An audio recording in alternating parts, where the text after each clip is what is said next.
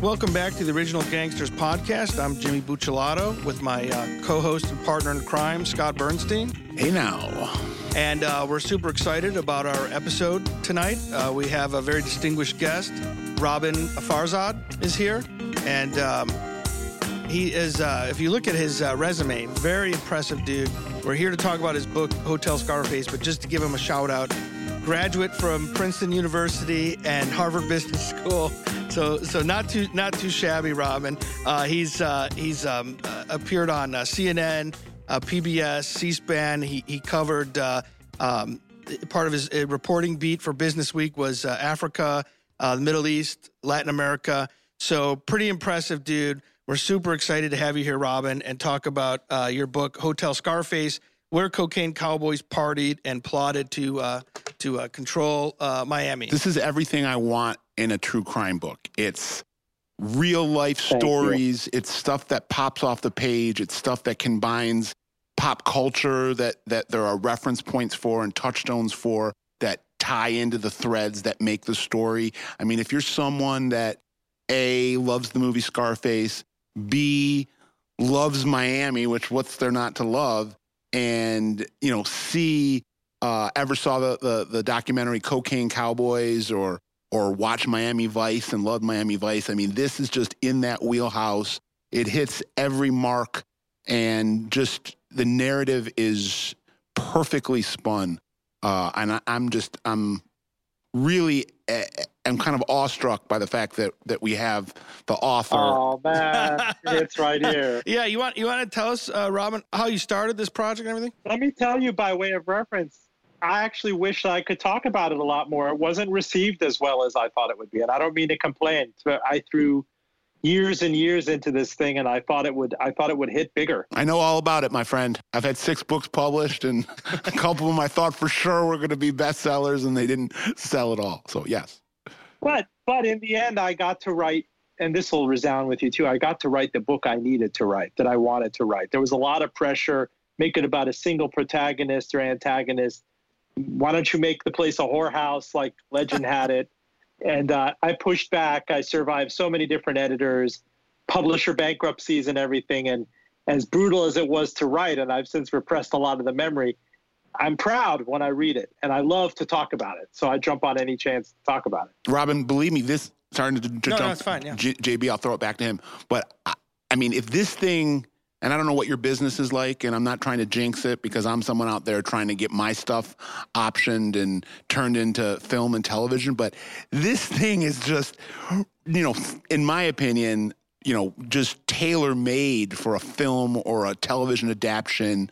I mean, again, it just it checks every box. And if you're someone that loves learning the true story uh, behind um, movies and television. This is the true story, really, of the the climate, the atmosphere, the real characters that inspired Scarface. Yeah, when I was reading it, yeah. I, I mean, I, I, the whole time I'm thinking this has to be a TV, this has to be turned into a TV show or a film or something. So uh, we, we I definitely want to ask you about that. But let, us start from the beginning. I mean, what inspired you to to, to start researching this this this topic in this book? Let me just give one quick uh, note to our audience it, and then we'll jump in. Just so people know, this mo- this this movie, hopefully it will be a movie. this book um, chronicles this era of of the cocaine cowboys in Miami, but through the lens of a hotel and a club. Uh, the hotel was called the Mutiny, and the club was in the uh, you know the f- first level and second level of the hotel, and was the was the basis for the Babylon Club in Scarface. So he decided to tell tell the story of the cocaine cowboys, but from a totally different perspective, and yeah. and making Ground Zero the place where they partied at as you know the central part of the narrative. Yeah, it's so pretty. Now neat. let's. I just want people to know, and then let's jump into it. Yeah, yeah. That's tell right. us more, Roben. Uh, I grew up in Miami. I came here as an immigrant from Iran in the end of 1978, and as I tell many people, I you know, I experienced a lot of this with the rest of America Friday nights watching Miami Vice. Uh, but then something happened, and I don't want to give, you know, spoiler alert. Uh, I found this abandoned property just as I was leaving for college. And every time I was homesick in college and I, you know, scratched the homesickness itch, I went back and looked at the address, and it would show up in informant reports and police busts. and you would just hub and spoke and realize that this is where so much of modern Miami was effectively born, right? I mean, if you look at the skyline of Miami in 1980, just overlay it. I'm sure you guys can do it versus 2020. It's unrecognizable. It was a sleepy Sunbelt city, uh, you know, right before the Mariel refugee crisis and everything had transpired. And then within a year becomes the murder capital of the hemisphere. Um, Miami Vice is on the scene within two, three years. De Palma and Pacino are at the mutiny looking to research for Scarface. So suddenly all of these things happen. And I was fascinated in how this place effectively hosted the generations of, of gangsters that vied for control of the cocaine trade. Yeah, I mean, um, they were all there. I mean, every titan of the cocaine industry in South Florida was, you know, posting up at the mutiny at night. And and another another interesting aspect, and I'm interested, uh, Roben, to get your uh, opinion on this, is this uh, the hotel, the Mutiny Hotel, was opened in Coconut Grove in 1969, correct? It was called the Sailboat Bay Apartments, and then the owner opened up the he had the crazy luck of opening up this club in 1972 when the Dolphins had their perfect season, when there was an oil shock and all these Venezuelans coming to town, reefer madness. So, well, one of the things I found interesting, and from kind of a socio academic or uh, you know cultural trends, and this might be a small digression, so excuse me, but I know that everyone, at least to my knowledge, points to Ian Schrager, who was the owner of Studio 50, Studio 54. And after Studio 54, and he had to go to jail for some of the stuff that was going on in Studio 54, came out, reinvented himself as a hotelier. And I believe, and correct me if I'm wrong, Roben, the common belief or the common narrative is that he invented the concept of the boutique hotel. But I'm looking at the mutiny and the way that the mutiny hotel was arranged where every room had, had a different theme right. and there was this exclusivity but it wasn't a chain I mean, would you say that it's accurate that the, that Burton Goldberg and and the mutiny was actually really the first boutique hotel before it started to happen in New York? He would probably argue that if he were still yeah. alive. He passed away a few years ago, but I got to interview him, and one, he said I would call it the sex hotel if I could. but you know, it's got to be classy. But what what he what he realized that that you know he was he was frustrated in his desire. This is the backstory to build this island called Fair Isle opposite the mutiny. There was this island that was going to develop, and he didn't grease enough palms. So in his heartbreak, when he realized that the hotel, the uh, the condominium apartments was all that he'd have, he threw himself headlong into becoming a nightclub mogul. And again, the dumb luck of doing that in the year when you had the Republican nominating convention there, the perfect season bound Miami Dolphins, all sorts of press coming to town, horny, horny Venezuelan moguls coming into town while there's an oil shock. Uh, all these perfect things can kind of combusted in that atmosphere. And there wasn't South Beach, there wasn't any club scene, Wynwood, you know, Upper East Side Design District. That was just not there. And there's this recording studio next door with Fleetwood Mac and with Joe Walsh and all these people. And so you have this environment of celebrity and sex and drugs.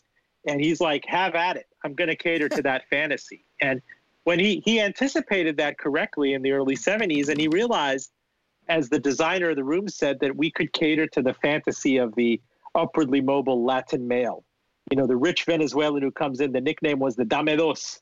I have all this money. Give me two of this. Give me two. Give me two. Give me two. So you'd go to the mutiny, you'd take over the King Tut room, and you you fill it up with champagne, and you tell everybody that I'm DTF and I got all the money in the world. And it was the sexual revolution. It was pre-AIDS, and so yeah. Uh, but then a lot of legitimate people stayed there. A lot of uh, you know uh, celebs, Don Marie Marie and Donny Osmond when they were passing through town. This was the yes, the boutique hotel to stay in. I don't know if he coined it. He himself would say that he would take different parts. He'd be on uh, in Paris and he'd see something. He'd see like a mime uh, climbing a building, and he'd take that. He'd try the sourdough rolls from a place in New Orleans, and he would take that. So it was like this Frankenstein hospitality thing from everything he visited around the world. So uh, one thing that I think is interesting is how so definitely some of these guys are are gangsters, and uh, something you talk about in the book I think is interesting. I wanted to ask you about if you could walk walk us through it, and hopefully it'll inspire people to go read the book. But a lot of these guys start off as marijuana traffickers. So I think we, we think of the, the, this this hotel and this era as they're, they're all coke dealers, but not necessarily. Not at the beginning. Well, it, it, became the, it went from the square grouper era to the cocaine cowboys era. Yeah, and a yeah. lot of the same players were just transitioning from marijuana to, to cocaine. I mean, look at Pablo Escobar, look at El Chapo, George the two. George Jung. Yeah, and uh, you know, eh, and you can even trace it back even further to you know the Prohibition era, where a lot of those guys that were expert bootleggers, when Prohibition went by the wayside, those guys just started bootlegging narcotics as opposed to bootlegging alcohol. So Yeah. it's a similar you know skill set. Yeah, tell us about that. The how the guys in Miami were the, the transition from marijuana to cocaine. Roben. Well, take the transition from Sunbelt to marijuana to begin with. Very few people Yeah. realize that Miami in the early 60s was the CIA's major operation, at least in the United States, in this hemisphere. Everybody was girding for a rematch to take out Fidel Castro, that it wasn't going to end at the Bay of Pigs. And so the CIA trained these uh, Cuban exiles largely to know every inch of Florida coastline like the back of their hands. They knew about evasion. There's certain people who knew how to paint a, a water line on a kind of a shrimp boat to make it look less heavy than it was if they were carrying arms and contraband. Uh, these are people who were trained to attack and evade. And so by the time they realized that under Jimmy Carter, that there wasn't going to be a rematch, Cuba was definitely backburnered. Uh, a lot of them became prolific pot smugglers. They used the mothership, you know, uh, a couple miles offshore. There'd be an enormous tanker offloading these bales of square grouper, as Scott brings it up. And if you're a shrimp person, like I say in the book, why sully your hands on bycatch and guts and make a couple dollars an hour when you can be making mad bank all cash, uh, bringing in marijuana, which a lot of people banked would be legalized, and and it wasn't. Jimmy Carter gave signals that it would be, and so that feeds right into reefer madness in the mid 70s, and a lot of these pot smugglers become big spenders at the club. But then cocaine, which is a novelty, which just a handful of people were bringing in vials at a time or in a banana boat, they realized that you could cut it, you could step on it, and it's so much more valuable per unit of weight.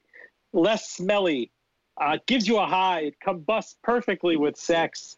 You know, you got downers, you got uppers, and everything. And so, cocaine madness, a lot of these um, pot smugglers, these marimberos, became cocaine cowboys. And uh, even one that I spoke to was, uh, you know, George Valdez was uh, a really prolific student uh, at the University of Miami's accounting program, and he's working at the Federal Reserve Bank of Miami, which has a $5 billion cash surplus by 1980. And of course, the Colombians court him to do money laundering. Like, come in, do a load or two, buy your mom a house, get out of the business. But nobody could leave it just at that. It was, it was unbelievable if you could get on consignment a five or ten thousand dollar kilo from Peru or Bolivia and bring it to Miami and step on it, you know, cut it with enough baby laxative that that kilo would be turned into three or four kilos and the street value is a half a million dollars. How does that not turn you on if you're, you know, if you don't have scruples? And then look at the the market fluctuations. So, you know, talk about from let's say 1978 to 1988, how the price of a kilo of cocaine on the street went from hundreds of thousands of dollars to what twenty thousand dollars, ten thousand dollars. Yeah, and that's why crack that you know you get into the New Yeah. Jack City phase where you don't care as a wholesaler if it's getting boiled down into crack, if people are, you know, basuco freebase. Uh, by the time Willie and Sal are just smuggling, you know, they they were the ones that kind of Los the victors, muchachos. biggest coke dealer. Los muchachos. The they were company. like, we'll give it to any, we'll give it to anyone. But at first, it was considered a real high class thing. I have this issue of Playboy somewhere from 1975, which was like this, almost like this Pulitzer submitted treatise on the beauty of cocaine. Dentists use it. Uh, it- there's no addiction issues, no hangover issues, all this revisionism, talking about the Inca, you know, the, the Bolivian farmers who could go for days without food and deal with oxygen levels. And Thomas Edison used it and Sigmund Freud. Freud, yeah. And so that spirit of revisionism, it was in the air. And then definitely within 10 years, it went from that to crack. And I believe in 1982 or 83, playing off the, the Playboy article, there was a front page story on, in Time magazine with a, a martini glass filled with Champagne white powder glass, or champagne glass, Yeah. filled with Right. white powder with like an olive sticking out of it. And the headline was like, you know, That's right. cocaine is the new uh, status symbol. Cocaine's the new alcohol. That's right. About a year after a year after Miami was Paradise Lost on the Yeah. cover of Time Right, magazine, you know, because of the cocaine murders. But there there is interesting intersectionality here that both of you have, have addressed, but it's kind of interesting to, to bring up again. So like you, you have the paradigm shift. So like you have marijuana, which is more chill, more stoner rock and roll. And then it sort of makes sense then that cocaine is going to be more bougie and disco, right? like like you have wealthier more people violent. dance all night and like um More erratic. yeah, yeah. Just it just it makes sense that that like culturally, the music and and the confluence of all that at the same time sort of makes sense. Maybe it maybe in real time it didn't, but now looking back on it, it makes sense to me. The shift from like stoner rock and marijuana to to coke and disco. The 70s was was sleepy. You know, the Right, right, 80s was Right, right. party 24 7 That's what I mean. fuel right. yourself with with powder and Yeah, and you know think about consequences after you've done the deed yeah, not before yeah. No, it's hilarious. One of our one of the sources one of the sources was a cocktail waitress at the club, and she's had an issue when she got into the the, the cocaine that the gums would get really swollen, and so she needed to get them excised. And her dentist noticed it, and she's like, "Listen, you got to be careful using this stuff. By the way, do you have a good hookup for this stuff?" right right You know, it, in the same breath, people were saying that back in the day.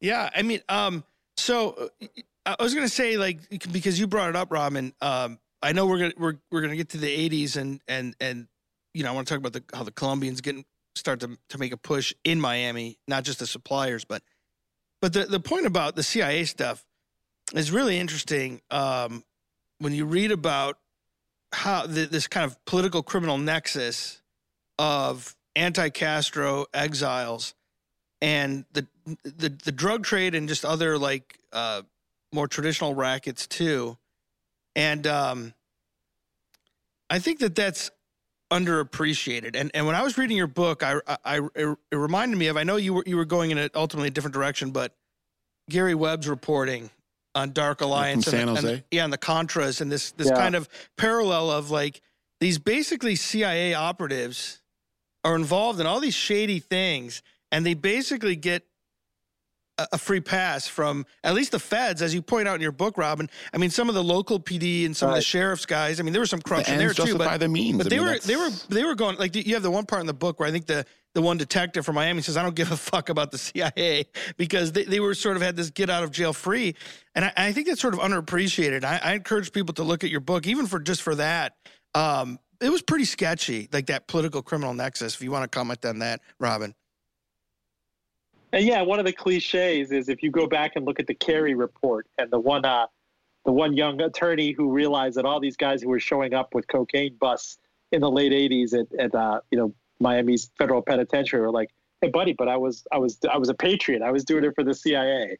Like it was reflexive to say I was working. You know, it's not about money. It's about you know, it's about taking out Castro. It's about you know, in, I think in Willie and Sa- Willie's testimony, it was Adnan Khashoggi, the famous uh, arms smuggler, the Iran Contra arms smuggler, who testified on his behalf. And so, a lot of these guys have have invoked that, and it was really murky. If you go and read the history of George Morales, Mhm. the cocaine smuggler who was at the hotel, who John Kerry uh, at the Senate had him come and testify in 1987, and these people, a lot of them said I was working at the behest of the CIA because we were trying to arm the Contras.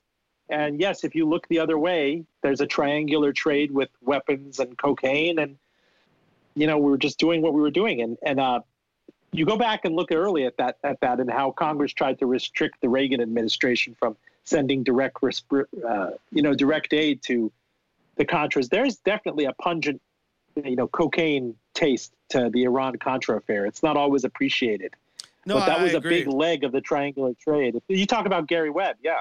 Yeah, I mean, and we and we talked about this. We we in another one of our episodes we interviewed uh, uh, Grillo, who's the narco reporter in Mexico City, and we talked about that. That maybe maybe Gary Webb maybe overstated some things and didn't, didn't quite cross reference all of his sources. But the but the the heart of his story is true that there were CIA uh, sponsored Contras who were involved in drug trafficking, and it seems like it didn't bother the CIA. Uh, that that's true, and we, we see a parallel with the, the Cuban exile guys um, involved in some sketchy stuff. And and another thing that's interesting, if I know we're kind of jumping all over, but it's just there's just a lot to talk about in the book. But the cultural differences you point out in your book, like with, with, with the Cubans, it was different than like the Italian mafia, where if a guy has a reputation as a um, a guy who's talking to law enforcement, like an Italian mafia, like you'll you'll probably get whacked, right? But like Morales, you were talking about, like everyone knows that this guy is not only involved in drug trafficking, but he, but he's he's really connected to the CIA. He's providing information intel to the local police department, and yet like he he gets away with it, and like everyone knows about like like he's like a triple agent. Uh, the culture, the criminal subculture, is very is very different in Miami than what we think of like traditional organized crime.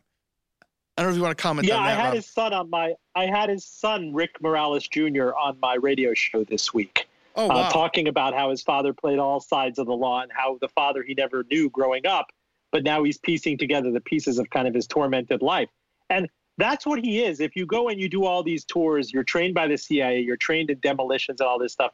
You're really valuable as an intelligence source. And and Morales, you know, Ricky Monkey Morales in his private diaries and everything, he hated sullying his hands on drug dealing, but he knew that that's where his skills were really valuable when the Cold War was on pause in the Carter administration was as an intelligence person, as a as a get out of jail free card, maybe in the eyes of certain drug dealers. But of course, he could turn that around and he could bite you. You know, you never knew which Rick Morales, which Ricardo Morales you were dealing with. So a lot of people occupied those worlds. There was um, uh, the very famous, the the Godfather, El Padrino of Miami is uh, Alvaro Cruz, the big prolific pot smuggler, was CIA trained. A lot of these Bay of Pigs guys, you know, they they moved on to this. You can read the book The Corporation. Was another Bay of Pigs guy who got into the, you know, I had I had the author T.J. English on my show. He got into the Bolita racket. A lot of this was, you know, as one great criminal defense attorney said in my book. Um, have you ever washed a rental car? And so these guys were not here for keeps. Right. Why aren't they just going to have fun, make money for the time being? You know?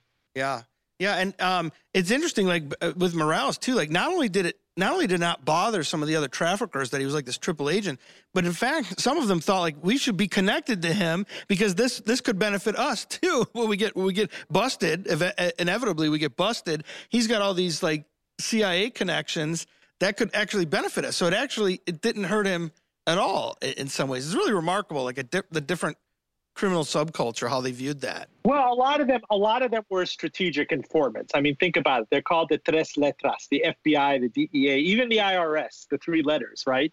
Uh, MPD, Miami Police Department. And so if you're Carlene Casada, the kingpin who passed away recently, who sat at their table, he could be providing information to the IRS on another pot smuggler. If you are uh, Ricardo Morales or another largely nonviolent cocaine dealer, which was a rarity back then, you could be offering critical information on a homicide, on a Santeria killer or a person out there. So you, as an overwhelmed detective, are picking your battles in 1980, 1981 Miami. I could bust these guys or I could let them kind of largely be left alone, salutary neglect what do they call it, and and use them for great info uh, to bust more dangerous people. There's no way, uh, you know, as one homicide detective put it, it's like pushing sand against the tide uh, to to put a dent into these cases. So I really have to truly pick my battles. Well, I'll tell you, and I, and I I try to express this whenever the subject of informants and intelligence sharing between the street and law enforcement comes up and I know the there's this romanticized narrative that you know only the the most you know cowardly of criminals are are are rats or, or cooperators and I will tell you from my research and whether we're talking about you know cocaine cowboys, you're talking about the Italian mafia, you're talking about Whitey, Afri- Whitey Bulger, yeah, Whitey or you're talking Bulger. any any type of organized crime. It's not the exception; it's the rule. And I would say that 85% of the people that you think would never talk are talking. Now, does that mean that those people will ever go on a witness stand and point a finger in open court? No. But almost everyone is giving information that they think that can benefit them and leverage their interests. And you know, it, it harkens me back to one of my favorite movies that, that's about the '80s and about greed and money and Wall Street. When mm-hmm. When Michael Douglas's character Gordon Gekko says the most valuable commodity in life is information. It's yeah. not. It's not. It's not. Ta- it's not a tangible good necessarily. So and and these yeah. these major criminals understand that. I mean, they didn't get to the point that they are in the criminal f- food chain or the pecking order without being smart. Yeah. So you know, but witness and informant execution certainly happened with the Cuban mob down there. You yeah. see it from the 1960s all the way up to the present. If you look at the Willie and Sal, yeah, they killed a, they killed the a lawyer, the, right? Didn't the Willie, things Willie that happened in the in the late 80s and early 90s.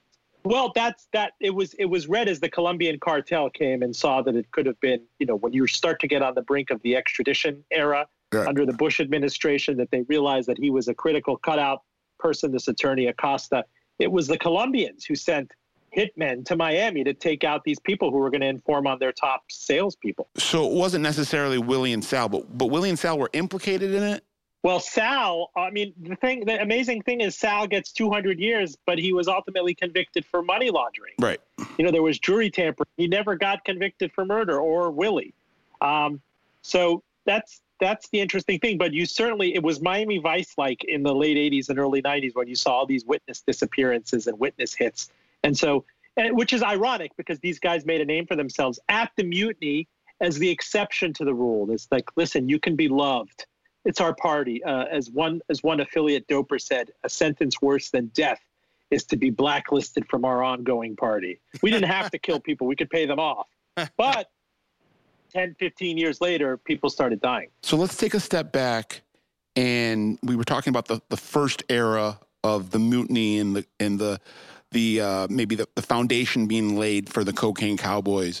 But then we've made a couple references to uh, Willie and Sal, and let's try to flesh that out a little bit more and give that some color for our audience.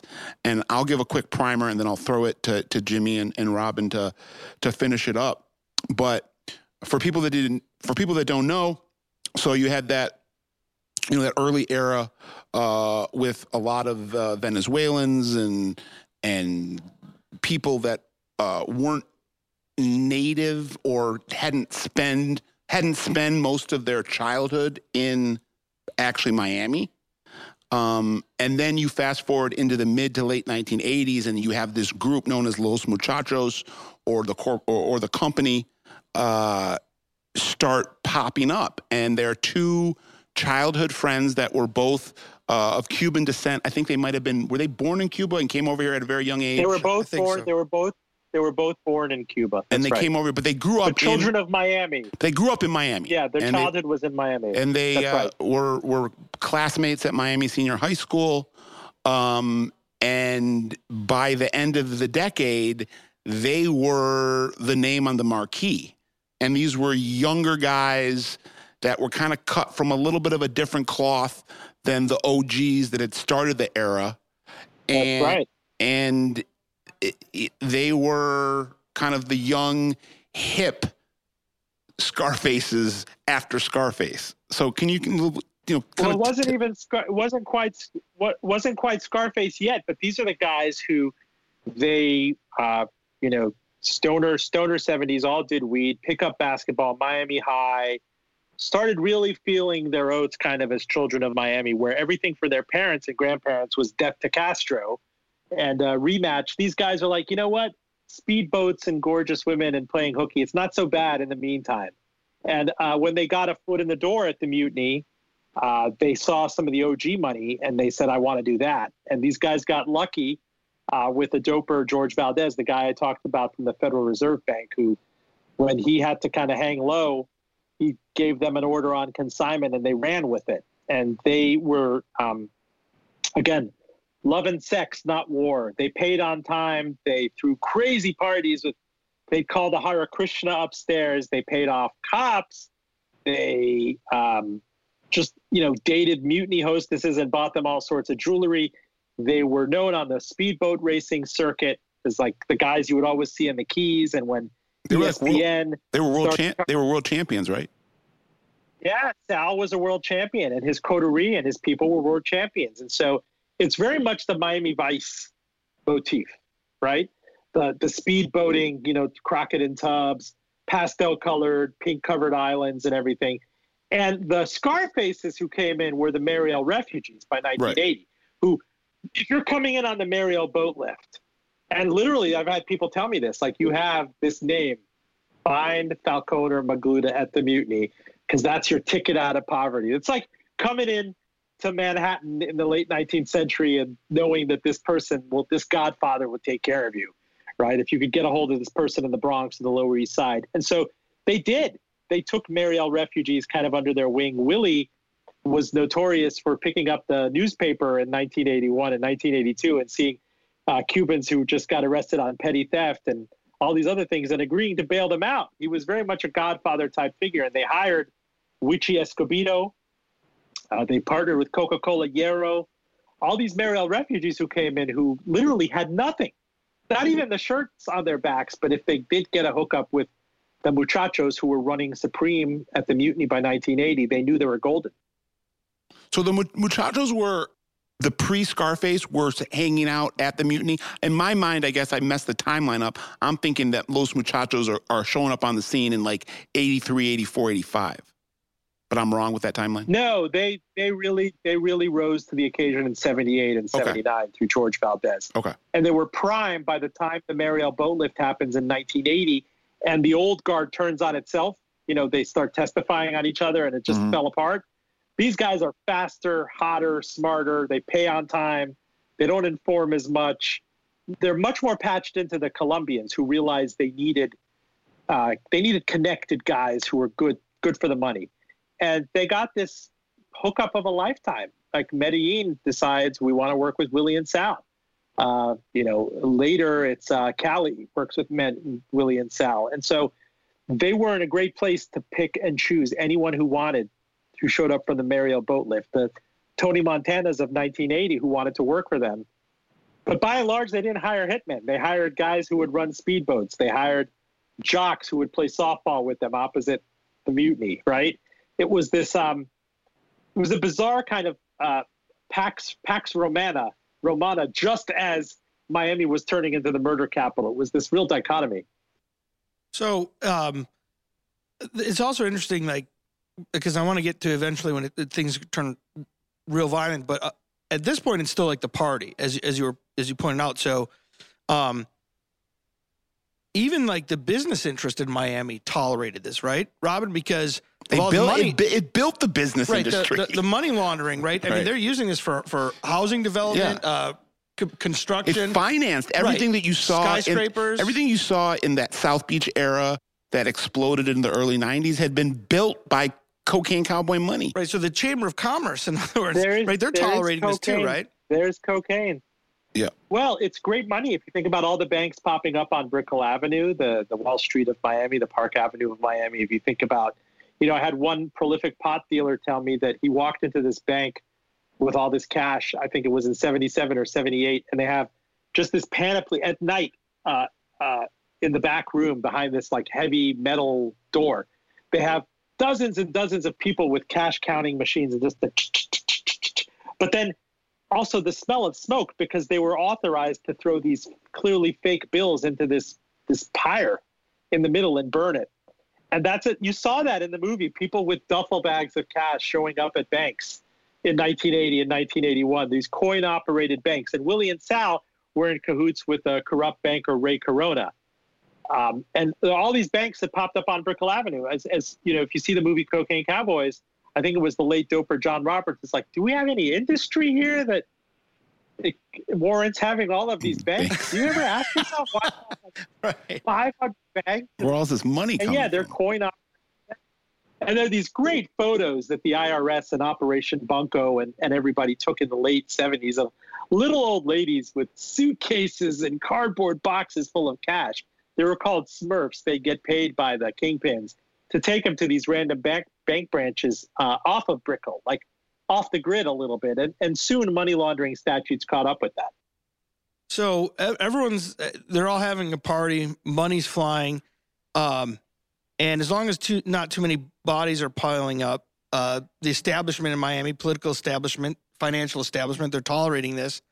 But then the, the Colombians show up, and and you talk about this in your book, not not just as suppliers, but they show up in Miami and they and they want to get in at at a what what would you say like a distributor level? They, they wanted to muscle their way into the Yeah. entire industry, Yeah, so and they started you know chainsawing people. Right. So then, yeah, talk about that, Roben. Like in your book, how when the Colombians show up, they, they have a different way of handling business than the than the, the Cubans were, right? Yeah, I mean, if you look at Cocaine Cowboys 2, Hustling with the Godmother, Griselda Blanco, who also had a habit of showing up at the mutiny, this is someone who didn't want to just keep it as a corporation, as a company. It was personal with her. She killed people who looked at her funny. She killed uh, other subsidiaries or suppliers who she just didn't want to pay. She was very fickle. It certainly got really murderous by the time the Mariel refugee crisis happened in 1980 when 100 and let's say 110,000 refugees come in over six months. Some of them violent criminals. Some of them had the uh, weapons of choice tattooed on the inside of their lips to telegraph how badass they were. Um, the Colombians reasserted themselves with the Dadeland massacre, but a lot of that was Colombian on Colombian crime. But then some of these less less uh, long-term minded Col- Cubans decided maybe we could do rip-offs, maybe we could cut corners, maybe we could double sell kilos, and then so the the level of Wando on Wando homicide by 1981 just became so staggering that infamously uh, the county morgue had to loan refrigerated, borrow refrigerated trucks from the local Burger King corporation. Um, it was just so overwhelmed. It was it was the homicide capital of the hemisphere. and it was brazen. I mean, I think that aspect of it, it wasn't just organized crime, gangland hits, but you had these just very outlandish circumstances. I mean, I can remember in the Cocaine Cowboys movie, uh, Rivi talking about how Griselda wanted them to kill this guy in the middle of the airport. and like, Yeah, I mean, That's right, with a bayonet. Right, With and a it's like, well, you're so you're just asking to be arrested and sent to prison because there's no way you're going to maneuver by your way, way, yeah, maneuver and your way out and of an airport after you've killed someone in it. And so you talk to a few of those hitmen, these Mariel guys are like, listen, I'd sooner get three square meals in prison and the, the enemy I know out here versus inside versus likely getting killed out here by a bunch of people who have grudges from inside the prison of Castro that are following me in downtown Miami. It was truly a failed state, as I like to say, by 1981. And then you had the situation on, on I I don't have my notes in front of me, but there was a, a tragic tragic situation with with the uh, Griselda crew where she put a hit out on someone and they didn't end up shooting the guy that they wanted to kill. They ended up killing his like two year old, Oh, the whole family, right? Did Child. they massacre the whole family or something like that? and they and then the They, They- killed a two-year-old child. That Yeah. was the difference. That Yeah. was the difference, I think, between the Colombian Colombian cartel and the Cuban mafiosi. You know, largely family was off limits to the Cubans. There was that honor. Again, go back and listen to uh, Ricardo Morales Jr.'s uh, interview that I did this week. Um, there was there was honor, and I, I mean, going back to informing, a lot of them more understood where it was grounds for execution, and and I think you know if you look at the five the five mob families and everything in New York, or you watch Fear City. With the Cubans, they realize it's nothing personal. Yes, if I find out you're informing on me, am I liable to hit you? Sure. But I realize we're all doing it, and I realize we're all doing it for self preservation. And it's not immediately immediate grounds for execution. So, how did the political landscape change um, when it becomes more violent? Whether in this case the Colombians, um, was there pushback within the political establishment that maybe the party has gone on too long, even though it's financing all this economic development? But but now you have bodies like we can't even the the we, the morgue isn't big enough to to fill up all these bodies. What was like the political ba- backlash and financial backlash down in Miami at that time? That Time magazine cover, I think it was November of 91, and said Paradise Lost, really solidified it. Um, you know, Miami is a tourist capital. It, it, you you just really don't want anything like that. You don't want everyone thinking, especially, you know, everybody knew that Scarface, the film, was coming down the pike, and the Cuban exiles in Miami fought it tooth and nail. We don't need this. We need to reinvent. We need to come out of this. There's nascent whispers of an Art Deco revival, and They got kicked. Uh, am I you know- right? They, the production got kicked out of Miami and had to shoot all those scenes under the LA Expressway. That they were trying to make it seem like it was the Freedom Town that was a setup for the for the Cuban exiles or the Cuban refugees. But they had to re. Uh, I think they started shooting there for a day or two, and some of the kingpins were like, Yeah. "Yeah, it's not a good idea for you to stay here because we might shoot up the set." Yeah, Marty Bregman and others were chased. Brian De Palma were really chased out of town, and and De Palma and um, Stone and Pacino and Pfeiffer and uh, um, you know Steven Bauer, who was Yep. a regular at the Money. mutiny. They were all doing their research at the mutiny, and they asked to uh, to shoot some of the movie at the mutiny, and the guys are like. We need this like we need another bullet in the head. Are you kidding me? But you'll notice that Bregman saved and De Palma saved a prominent uh, middle finger for Miami in making South Beach Ocean Drive infamous with that Yep. chainsaw and bullet scene. So uh, most of the film was shot in SoCal. Can we talk a little bit about um, the inspiration for the actual Tony Montana character? I know there's been some names thrown out. I don't think it was one guy, but I think it was probably a composite of of multiple kingpins. I know Rudy Redbeard was someone that they thrown out there as a as a name of a guy that uh, that that that inspired the character, and then the guy from um the guy from the Tiger King, Tiger King. Uh, Mario, Yeah, Mario Tabraue. Um, so you, who, who, from your research, who, who were Which, the? by the way, I, I think I think it was Mario that picture that I had of there, and also the, the Mario had this throne, this um, it's called the throne Yeah, that said MT with those very letters. right. They inverted to TM, TM, yeah. exactly. And um, Tony Montana had leopards on his ground, tigers. Mario had animals left and right, Yep, right? yep. I mean, I met him at I met him at his in his compound in his zoo. Very friendly person, very wonderful and, and great with me. Uh, but I had to meet him in the presence of of a Florida panther and a, and a bald eagle. I believe he called Evander because it chewed off a man's ear. Um, it was a it was a gut check for me.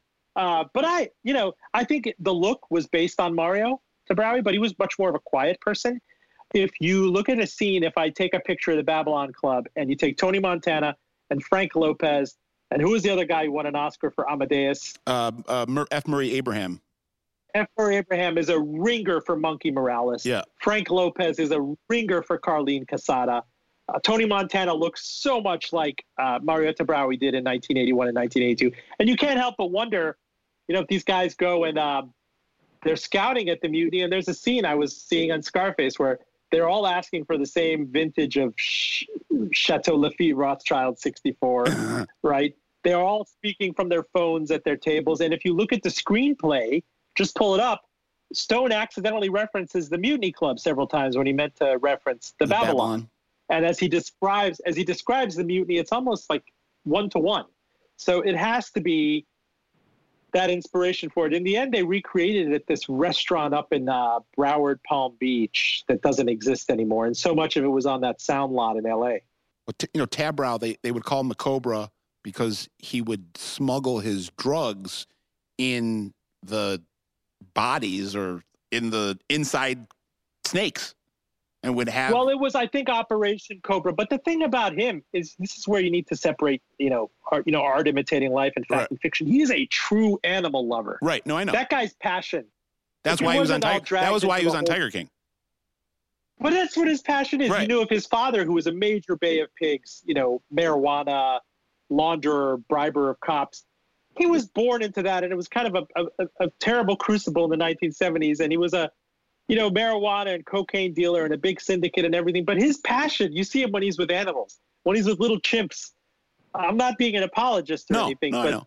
all these legends are like, oh, did he did he fill you know Brazilian parrots full of condoms full of cocaine? Like all that is, you know, It becomes myth. Mythology starts to build. it becomes myth. And he's uh, you know, uh, it's just so many fascinating stories. One where he took his divine, you know, his prov- providence when he found a cash, a bag like a Pan Am bag full of cash at the Mutiny Hotel behind the drapes, and he's like. The Lord wants me to bo- go buy a shrimping vessel and learn to smuggle more. You know, like that kind of crap happened. Um, it's just fascinating. Was that the guy? I don't remember that in the book where he finds the the cash and then he decides to buy a uh, a gold chain or a medallion for his chimpanzee. Was that is that the same guy? Well, married to Bra- Yeah. Mario Tabraue, Yeah. he's the chimp.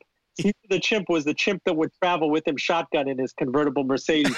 and the valet would see it. Like, imagine this. Like, the, the chimp would be waving a Cuban cigar. He had a New York baseball cap on. He had a ladies' Ro- Rolex presidential. He had a gold chain and everything. And people are like, a chimp in diapers at a luxurious nightclub. And they would just shuttle back and forth because around the corner, he had this notorious mansion in Coconut Grove with all sorts of animals in it.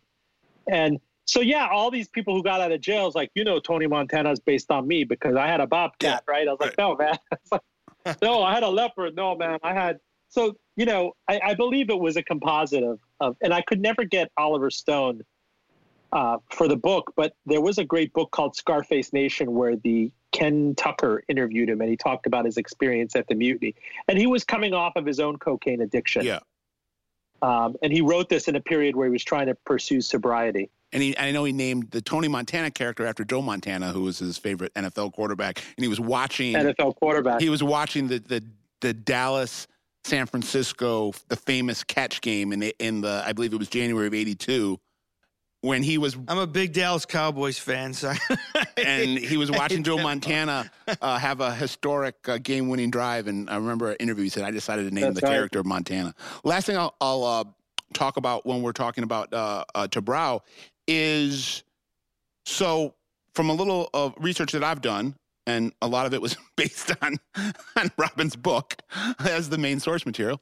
Um, it seems like the famous chainsaw scene from Scarface was inspired or based on an incident where Mario Tabraue had to go to prison uh, for a murder conspiracy. They murdered a DEA informant named Larry Nash. Two of uh, uh, Tabraue's uh, lieutenants uh, shot Nash to death in a car and then uh, picked up Mario Tabrao and they rented a hotel room and chainsawed him uh, and set him on fire in the hotel room. Um, one of the people. no, it wasn't a. It wasn't a hotel. It wasn't a hotel room. Okay. It wasn't a hotel Correct room. me. It was out in a. It was out in a horse feeding trough. Okay. And some guy went out and bought kerosene, but I don't know if one one did the other. I mean, um, the guy, the guy, uh, what's his name? The frog, the the guy with the chainsaw. What was his name In the, you mean in the movie? in the in movie? the yeah. Scarface film. Al Al Israel. right, right. Al Israel. yeah, right. Al Israel. Actually, actually, a Jewish actor who loved to dine at the mute. wasn't he a Jew? Wasn't he a Cuban? Wasn't he a Cuban Jew? I don't know if he was a Cuban Jew, but again, they they had him opposite Al Pacino in another movie. Yeah, in, he in in Carlito. In Carl, no, he was in Carl, Carlito's Way. He played Oh, yeah. Ramon Riva. yeah, right, right. Yeah, but this all this all went down, you know, to uh, the scene on Ocean Drive and the famous, uh, you know, chainsawing. I don't know if the two were linked. I mean, it was certainly infamous that came out the chainsawing of uh, Larry Nash, the DEA informant, and a lot of it was mutiny linked, mutiny hotel linked. But I don't know where he got that inspiration for. It certainly was in the news. The, the were talking Rolando, Car- Rolando Rivas. in Carlito's way, when he when Carlito says I'm retired, and the, and the guy's like, "You're retired,", Retired. and he starts laughing. he said, "I say a prayer for Yeah. harm come to those who harm you." Yeah. Let, let me ask you, Raman, about uh, another pop culture situation. Um, and I, I uh, my research more is involved with the researching the Italian mafia. So, with with the Godfather film, it, initially there was the same response that the, the the New York mafia they did not want that movie to be made. They were hostile in a lot of ways. But then once the movie comes So out, didn't they agree to not say mafia? Yeah, Didn't no, they Yeah. did, right. to Say say the, fam- say the family. Yeah, they did, and and actually, I think mafia is only mentioned maybe in part two. They was the first time they even used that word, uh, right? It was during the congressional Right. hearing. So so so they were able to get some, um, uh, right, the Puzo and- and, yeah, right, concessions from. But then when the film comes out, they they do a 180, right? Then all the wise guys love it. Right, they don't have a problem with it at all. In fact, they embrace it. They want the music played at the restaurants. Uh, they start internalizing some of the rituals and, and ceremonies and things that they saw in the film. Well, and, cla- and like just like with Scarface, claiming that some of the characters were based yeah, we're on based, them. we're based on them. So Yeah. I, I wonder was them. was there a parallel situation where initially some of the, the the the Cubans in Miami they don't want Scarface to be made, but once the movie comes out and it becomes a cultural phenomenon, did they did they backtrack on that? Were they like, oh yeah, like this movie's like legit, we love it? Was there that same kind of reversal like with the Italians in New York? I'll say this: not in the 1980s when it came out, and those who weren't in jail it said that, "What the hell? Pacino doesn't know how to do Cuban. This is so caricatured and everything." They could recognize places like the Mutiny. They could definitely recognize Michelle Pfeiffer as the kind of the the Coke trophy wife, and some other caricatures. Uh, but um, I have to say that it had to age and it had to cure well into the 90s for these guys to get out of jail. And by the time they were forgotten, they would invariably tell you under their breath, you know, Tony Montana is based on me. Mm. and it was more out of kind of a, you know, or or you'd interview some of them and they're like, why should I give you my story when when I get it published, mine's going to be like Scarface on steroids? Like, right. there's a sad, sad thing when these guys are much older. They're wearing tube socks up to their knees. They're going to early bird dinner on Coral Way, and you have to kind of really squint your eyes to imagine them as nefarious coke dealers in the mid 70s. But they want that glory, and they were like, "Oh man, Tony Montana, you know, it's a big deal. They talk about him on Sports Center and all this stuff. I see him like you can't see Breaking Bad and not think about Tony Montana. They use characters, you know, Tuco, right. uh, Uncle Uncle Hector in Breaking Bad, yep. or the way it was pitched. It's become such such a, a a cultural totem, as you guys say, that they long for that attention. Yeah, I mean the hip hop. So it I took mean, hip, a good 20, 30 years.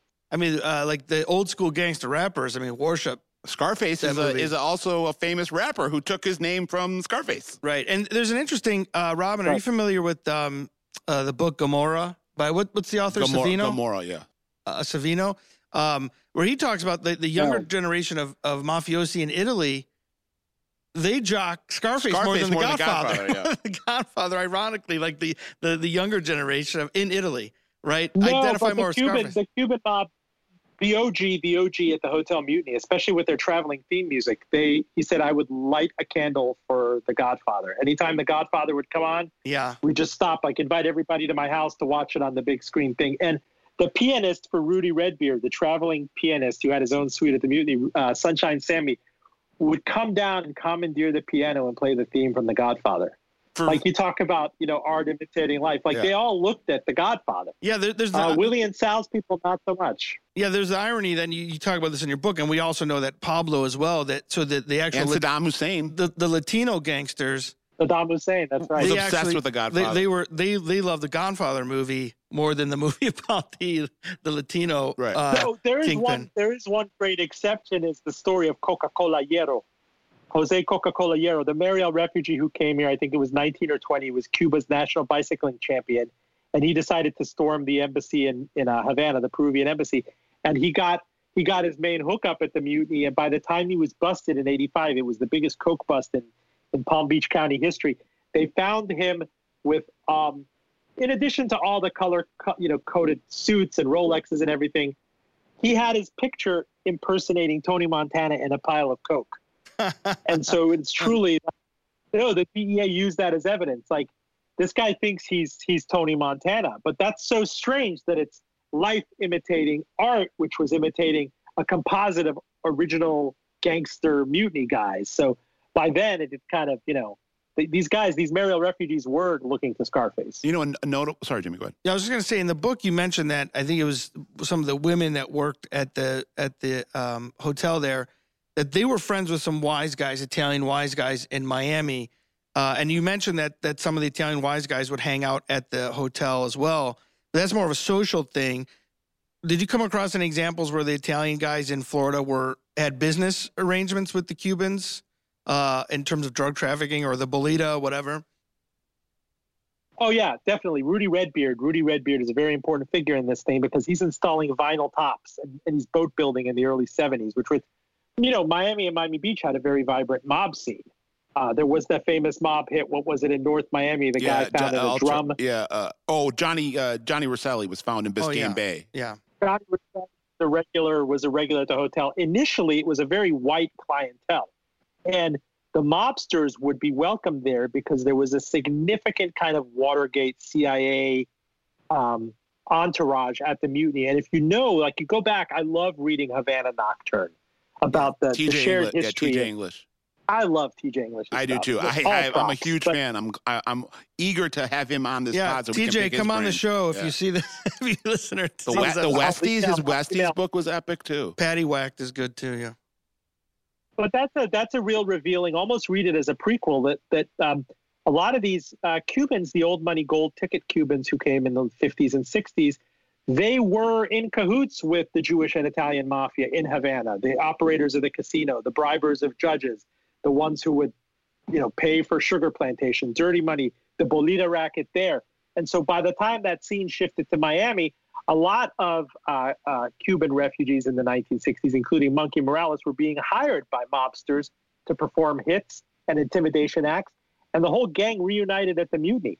Uh, Rudy Redbeard was installing vinyl tops for um, was a guy I think Anthony Abraham Chevrolet, and uh, the mobsters who would go there just suddenly somehow got him into the club, and he got into this club and he realized that he says like I was an economic refugee. By the time there was the oil crisis, I wasn't selling any boats. I needed a new commodity. I did it kind of reluctantly.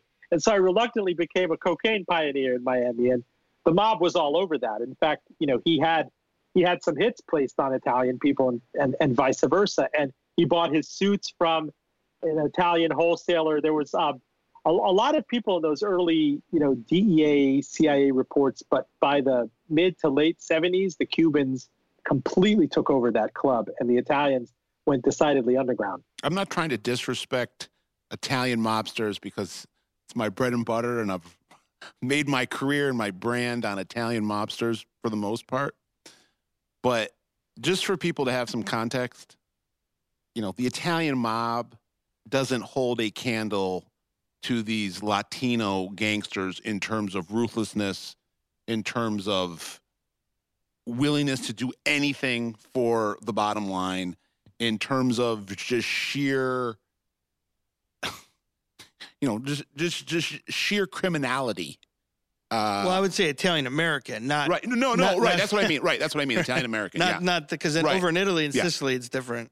So uh, I think John Roberts uh, echoed that sentiment in in the first Cocaine Cowboys too, and he had been someone who had grown up in the Italian mafia or Jewish Italian mafia in New York, and he was like, it was like night and day going from dealing with the wise guys in New York to dealing with the Colombians and Cubans and Venezuelans in uh, in Miami.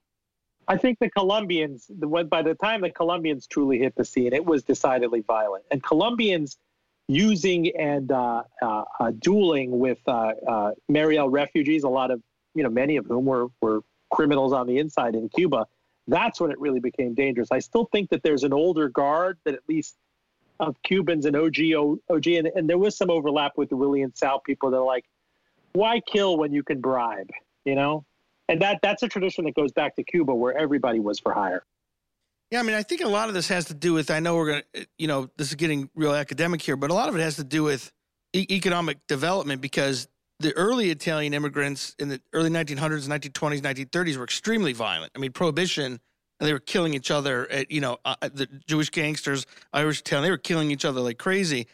But but then you have the theory of the ethnic. They got civilized, right? The ethnic uh, uh, was ethnic succession theory that like as as you become more assimilated, right, have more economic opportunity, social mobility, even if you're still a racketeer or a gangster, it it, it, starts to become less bloodthirsty, right? And it's more about like the the business kind of thing. So I think it would make sense that the first generation of Latino gangsters uh, w- would be more violent um, because they have less to lose, right? As opposed to once you get assimilated and you build up all this wealth and you know you know, were these guys, these Italians who came in late 19th century, early 20th century to the United States, Scott, I mean, were they were they keen on hell bent on winning back Italy? Right. I think a lot of these Cubans were. And right. they were they had a chip on their shoulders and they were trained and the CIA fed that and it fed that bloodlust. And a lot of these guys, they'd go practicing with their fathers in the Everglades, you know, handling uh, M7s or whatever they were in their childhood and their adolescence. And when that didn't happen, a lot of these guys started bombing each other and started bombing post offices and clinics that were suspected of dealing with Cuba. And only a few of them successfully sublimated that into marijuana and cocaine and real estate and now are more politically active in in Cuba, let's say in, in Miami with the GOP, and you know having uh, money laundering fronts. That it, it's a it, it's a it's a several step progression that took over 50 years. Yeah, it's interesting. So, uh, tell us about like uh, as we're getting close to finishing up here. Um, you were talking about how the the book, if it wasn't as well received as you, as you thought, um, or and and we think that it deserves to be. I have to imagine there's been some interest in visualizing this as a TV show or a film. Please tell me that that there's something like that in the works, Roben, because it really deserves it. Well, thank you. It was optioned a month after it came out in November of 2017, and nothing was done with it. And I had to win back the option. And I know, I'm I know all hopeful, about that. Though I've, I've learned to be a lot more. You know it, and I, I, I was listening to a podcast last week. Yeah, Silicon Valley people. It's like I've never made a dollar in LA because people promise you the Yep. world. They nibble on your ears. Yep. They say everything, but and you're doing you're doing that you're doing them a optimistic that I favor by talking on the phone. They're sorry, they're doing you a Yeah. favor by even having a conversation. but I'm hopeful, and I left so much on the cutting room floor to deliver a book of this size that's still big that I'm so hopeful that all of us will be able to see it on screen somehow, either or both as a doc or a scripted series. Wait, Ro- Roben, did uh, who optioned it? Can you say? Uh, it was a, a company called Stone Village. They Okay. did the the Chef and Empire Falls and others, and I just think that in I, I don't know what happened behind the scenes. They were trying to make it into a television show or a film. A series, Okay. a premium premium series. There's a deadline article and everything, but I'm now Yeah. Talking to some people who I think I'm. You know, I, I don't know. I don't know. I try to curb. I, I people ask me. Yeah. I don't know if this is germane to the conversation. It is. I, I I think about my time since graduating from college and everything, and I go and speak to college kids, and I always wish somebody would have held my hand. Me too. talking to you, good prof, you know, what is your advice to a person coming out of college? Like, I would say my best advice to you is almost a hashtag curb your enthusiasm. Yeah. So many people flake. So many people will promise you everything. I was so doe eyed. Oh, wow, you're a career mentor on the alumni database. And I'm not bitter, guys. No, I'm not bitter. But, you know, oh, yeah. And then people would never contact you. People with job offers, people with book offers, literary agents, and everything. And I, it took me a while to realize that that's the industry standard. That's the norm. And it wasn't anything about me personally. It's just the way certain worlds operate. And you have to have a higher tolerance for it. Certainly is. And I can, I don't want to make this about me, but I, I'll just piggyback off that and say there are so many things in my last 10 years of life that I have legitimately signed a contract for. And the people on the other side of the contract are people that have done major things in the world of television and film. And you think that such in, in your first, the first instinct is that I've made it. It's over with. I've just signed a deal with X person or Y person. And that is, and to the outside world, it sounds like this really, really big thing. I had a, t- I had a television deal with John Legend for a year, for a year and a half. And I- I'm going around pitching in, in, in studios with John Legend. And I'm like, there's no way this doesn't succeed. But it didn't succeed. One of the all the executives were like, "We love John Legend. We love you, Scott Burnstein. We just don't see a you know we don't see a match here. We don't we don't see John Legend telling stories about gangsters." Or I, I And so the other, the, uh, the adjunct on this would be not use your illusion, but use your delusion. Yeah. I'm, I'm insistent. This book was naysayed so many times. Uh, it was such a fabrication. People are like, no one's going to want to talk to you. No one's going to want to talk about a private club. Scarface, ah. So many literary agents. If I show you the list of, of reactions that they have, it's it's too provincial. It's too glib. Nobody cares about this. And a lot of the same responses from TV people that there's, oh, what is it going to do that Narcos hasn't done? What is it? gonna-" I I love it, and I'm in it. You know, an inch. I'm in it a mile, and you know, uh, that's the beautiful thing about it. And it's not a a financial proposition for me, you know, spending all those years reporting the book and making it. But when you have something that you love and it's soulful and it sticks to your ribs and you truly put your blood, sweat, and tears and everything into it, and you were told so many times that it doesn't have a commercial applicability, that it's there, that it's on the shelf, and I can still be proud of it whenever I pick it up, and I can still ask myself, when the hell did you write this? I don't remember writing that. You know that feeling Yep. right? So that's that. I imagine that that's going to be my true north, my compass, and that whether or not it appears on TV, uh, you know, whether or not it's just me having these characters on my podcast or coming on your show and getting to talk about something that is a true labor of love for me. that's that's the long tail of this thing, you know. Here's one of my Yeah, take- amen. here's one of my takeaways from it and and I hope this comes true and I hope this can put a little silver lining around it and and is kind of inspiring and it just dawned on me this kind of parallel so people that understand the film industry and and understand the history of the film industry will tell you that when Scarface came out it was hated and it was panned and it was thought of as a giant disaster and in time it became at the same level as Goodfellas and The Godfather, which were lauded the second it came out. So I hope for for the sake of people like us, and obviously for the, the author, who this is his baby, that this thing ages like a fine wine. And in 10 years from now, or 20 years from now, people, when they talk about the greatest books from this genre and they talk about the greatest television and film shows based on books from this genre, people talk about Hotel Scarface because it is a film or it is a TV show or the book deserve, you know, gets a second life. I so greatly appreciate that coming from you. Yeah. You have to understand that's that hits me right there. I'm so grateful for that. Well, I mean, for for a fellow author, I know what all what it's like to put your everything into a book and give so much of your time and yourself and your energy, and then it's done and it's on the shelf at a Barnes and Noble, and that by itself is exciting.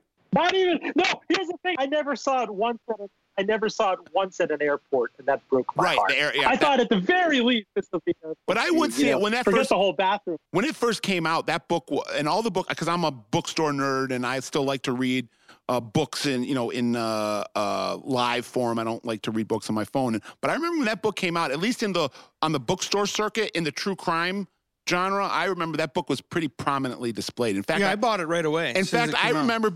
Remember. I just wanted to walk up to an airport once and see it Yeah. and buy beef jerky and Yeah. enjoy it. But no, I remember I was actually in Miami the first couple months it came out, and I went into a bookstore in Miami. I had already read it on a trip because I loved it so much, and the guy knew me and my family knew I was a crime writer. He's like, "I got the best book for you to read, brand new book about crime in Miami." I was like, "Hotel Scarface." He's like, "Hotel Scarface." He's like, "I read it last week on a trip to L.A." Yeah. So yeah, yeah. I hope people. I hope people check it out. And, And I, uh, when I was reading it, I thought, you know, Magic City. Remember they had that show, Yeah. Magic City? Wasn't that what it was called? Yeah, On with Jeffrey Dean Howard. Yeah. yeah. And um, I, that show was okay. I felt like it could have been better. I mean, for, Jeffrey Dean for- Morgan. If, I- if I may be so bold, Yeah. not that I'm a TV critic, but when I was reading this, I was like, this this should be the TV show. Like this should like this is this is better suited for that medium than than the. Uh, was like like late 1950s or something. Yeah. The, the Magic City was set in, or 1960 or something like that. that bookstore I was in, to make it about me again, sorry, that bookstore I was in was underneath Billy Corben's office. Billy Corben is the director Oh, wow. of of Cocaine Yeah. Cowboys. And if you watch, yeah, the- he wrote the intro to the book. oh yeah, right, right. He wrote the intro to the book, and he did the thirty for thirty on the U, which is one of my favorite thirty for thirties. And uh, there's a bookstore. I, actually, I actually just heard it, that bookstore closed, unfortunately. But that bookstore was right underneath uh, Corben's office, which I think is called uh, Racketor. Racketor. Uh, Rakontur. Yeah, Yeah. Rakontur. Um, but as we're as we're wrapping up, um, one little uh, little nugget of information that hasn't made it into a conversation, but I think is prevalent and uh, prevalent throughout the book, and something that is very interesting and noteworthy. So the mu- the mutiny at its at its peak was selling more Dom Perignon champagne than any business in the entire world. So like that was literally the epicenter of high class champagne was at the mutiny. They were ordering hundreds and hundreds of pallets of bottles a week. Well, because so much of it was used to fill a hot tub. Some guy had this great idea, this doper, that why don't we fill up a hot tub and take a champagne bath, even though it would singe your your privates. uh, it was just a way of telegraphing that money didn't matter, and Yeah. I guess that's that's that world. Yeah, it was um the conspicuous consumption. I mean, the, and you talk about that. In the, I mean, the book you mentioned like cocaine capitalism. I mean, it, and so there's this sociological part of it that conspicuous consumption. Um, you know to to be more showy, right? Um, and that that's in movies like Wall Street and things like that, right? It was it was not just uh, Latino drug dealers, but the '80s. I mean, that was a big part of it. But um, so Roben, we're happy to have you with us. We really appreciate your time. Is there anything you want to plug? to our audience uh, before we sign off? You want to point out your website and any other interesting projects you're working on? You want to sure, share with us? you can. You want to you want to learn more about the book, you can go to hotelscarface.com, search the Hotel Scarface hashtag all over Twitter, Facebook, Instagram. The podcast is full disclosure. It's on uh, Apple Podcasts at fulldradio.com. We've had many episodes with Hotel Scarface regulars, including the most recent one on Monkey Morales' son. And I'm hoping, I don't want to jinx myself, I'm hoping to have news for you guys soon about the book. Awesome. Oh, great. Great. Well, thanks for everyone for listening. We're, we're happy to have Roben Farzad. Is that correct? That I, I think I mispronounced it the first time. I, am I'm, I'm sorry. I know my, my last name Buccellato. Nobody ever nobody ever pronounces it correct. They have a long Sicilian last name, so I I, I apologize. Mi dispiace if I That's right. Um, and um, no, it's right. It's right. Oh, good, good. Thank you. So we're happy to have have you on. Really appreciate your time. People, please go out and buy the book. Um, check us out on. Uh, uh, we'll have this up on YouTube eventually uh, Facebook, Twitter, and spread the word about the OG podcast. Jimmy Buccellato.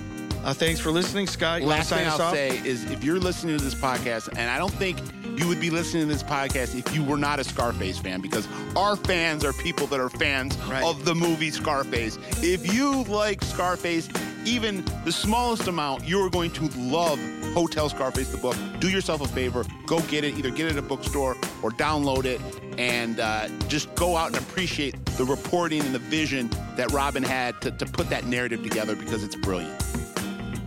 Thanks, everyone. Thank you. Thanks, Roben. Thank you, guys. All right, OG, we're out. We'll see you next week.